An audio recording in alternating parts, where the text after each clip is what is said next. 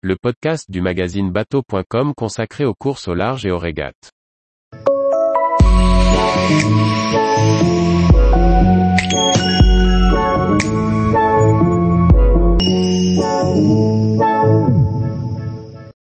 Les 8 points clés pour comprendre la route du Rhum. Par Chloé Tortera. Quelles sont les grandes règles de la route du Rhum, même si le principe est simple, traverser l'Atlantique de Saint-Malo à Pointe-à-Pitre sur des bateaux de course de classe variée, Ultime, Ocean 50, IMOCA, classe 40, Rome Multi et Rome Mono, il y a des règles à respecter. Toute course est régie par les instructions de course. Ce sont elles qui expliquent les règles à suivre. Voici celles à suivre pour la route du Rhum. La ligne de départ, longue de 3000, est mouillée perpendiculairement à l'axe du parcours en direction de la porte du Cap Fréhel. Elle est divisée en quatre parcelles du nord au sud, pour accueillir les bateaux en fonction de leur vitesse et de leur manœuvrabilité. Les trimarans sont au nord et le reste de la flotte au sud. Le départ est donné après un compte à rebours de 8 minutes et les équipes techniques doivent quitter le bateau 4 minutes avant le départ.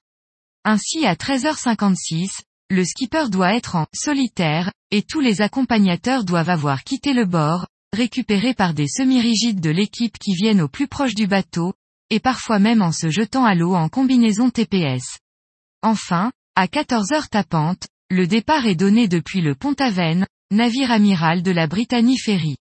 La ligne de départ reste ouverte 60 minutes et un candidat ne l'ayant pas passé peut revenir à Saint-Malo et demander l'autorisation de repartir à la direction de course. En cas de passage de ligne avant le départ, le skipper écope d'une pénalité de 4 heures.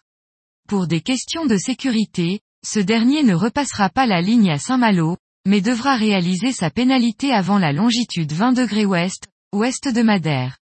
Il devra informer la direction de course de la longitude à laquelle il souhaite le faire et recouper ce même point de longitude 4 heures après l'avoir passé une première fois.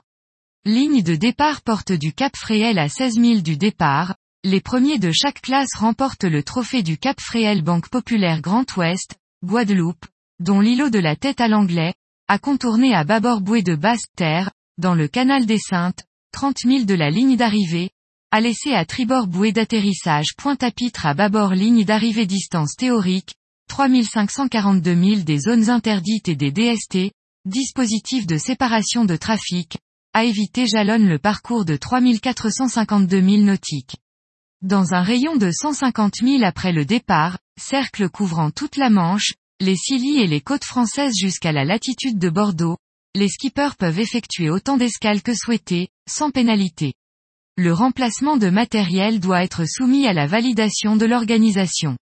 Par la suite, une unique escale technique est acceptée et sera pénalisée de 4 heures. C'est-à-dire que le skipper devra s'arrêter au minimum 4 heures. Une exception à la règle, les Ocean 50 dont les règles de classe autorisent un nombre illimité d'arrêts. Le routage est interdit aux IMOCA et classe 40 et autorisé pour les deux classes de multicoque, Ultime et Ocean 50, et les deux classes ROM, ROM mono et multi. Cela veut dire que les skippers concernés peuvent être aidés par un routeur sur la météo et la route stratégique à suivre. La ligne d'arrivée en Guadeloupe sera fermée le dimanche 4 décembre, soit 28 jours après le départ.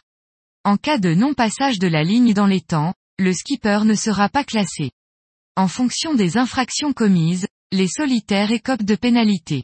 Par exemple, pour un passage dans une zone interdite, c'est entre 4 et 6 heures de pénalité, pour un passage dans un DST, c'est de 24 heures de pénalité à la disqualification, etc.